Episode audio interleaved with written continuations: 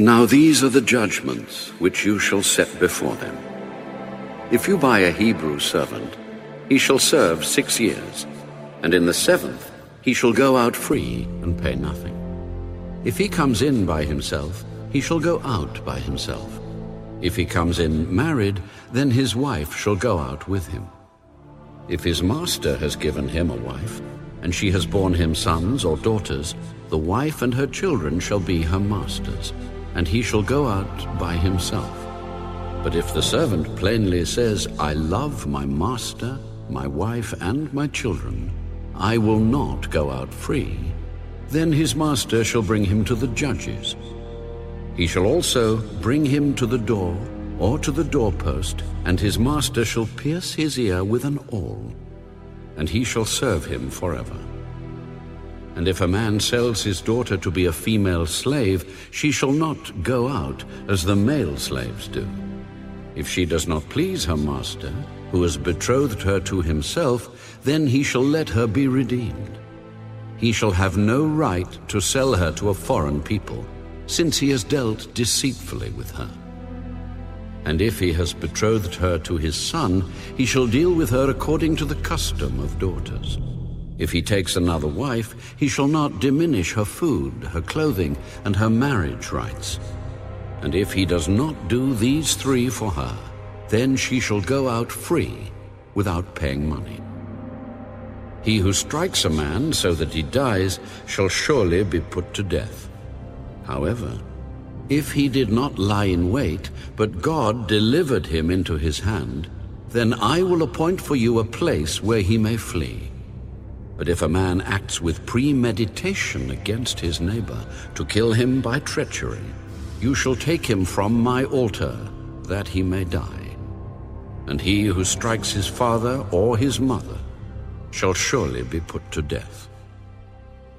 He who kidnaps a man and sells him, or if he is found in his hand, shall surely be put to death. And he who curses his father or his mother shall surely be put to death.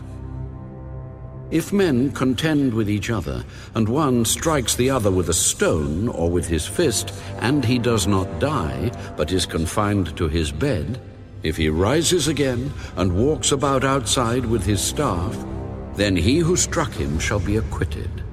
He shall only pay for the loss of his time, and shall provide for him to be thoroughly healed. And if a man beats his male or female servant with a rod, so that he dies under his hand, he shall surely be punished. Notwithstanding, if he remains alive a day or two, he shall not be punished for he is his property. If men fight and hurt a woman with child so that she gives birth prematurely, yet no harm follows, he shall surely be punished accordingly, as the woman's husband imposes on him, and he shall pay as the judges determine. But if any harm follows, then you shall give life for life, eye for eye, tooth for tooth, hand for hand, foot for foot, burn for burn, wound for wound, stripe for stripe. If a man strikes the eye of his male or female servant and destroys it, he shall let him go free for the sake of his eye. And if he knocks out the tooth of his male or female servant, he shall let him go free for the sake of his tooth. If an ox gores a man or a woman to death, then the ox shall surely be stoned, and its flesh shall not be eaten. But the owner of the ox shall be acquitted.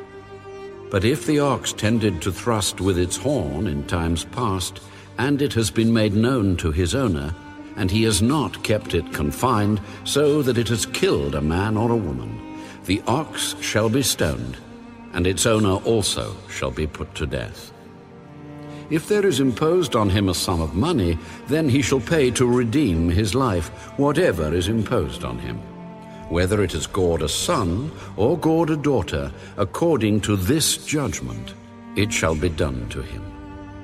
If the ox gores a male or female servant, he shall give to their master thirty shekels of silver, and the ox shall be stoned. And if a man opens a pit, or if a man digs a pit and does not cover it, and an ox or a donkey falls in it, the owner of the pit shall make it good.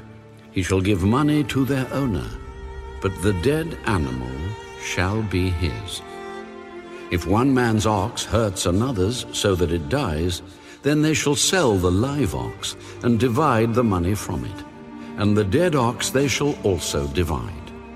Or if it was known that the ox tended to thrust in time past, and its owner has not kept it confined, he shall surely pay ox for ox, and the dead animal shall be his own.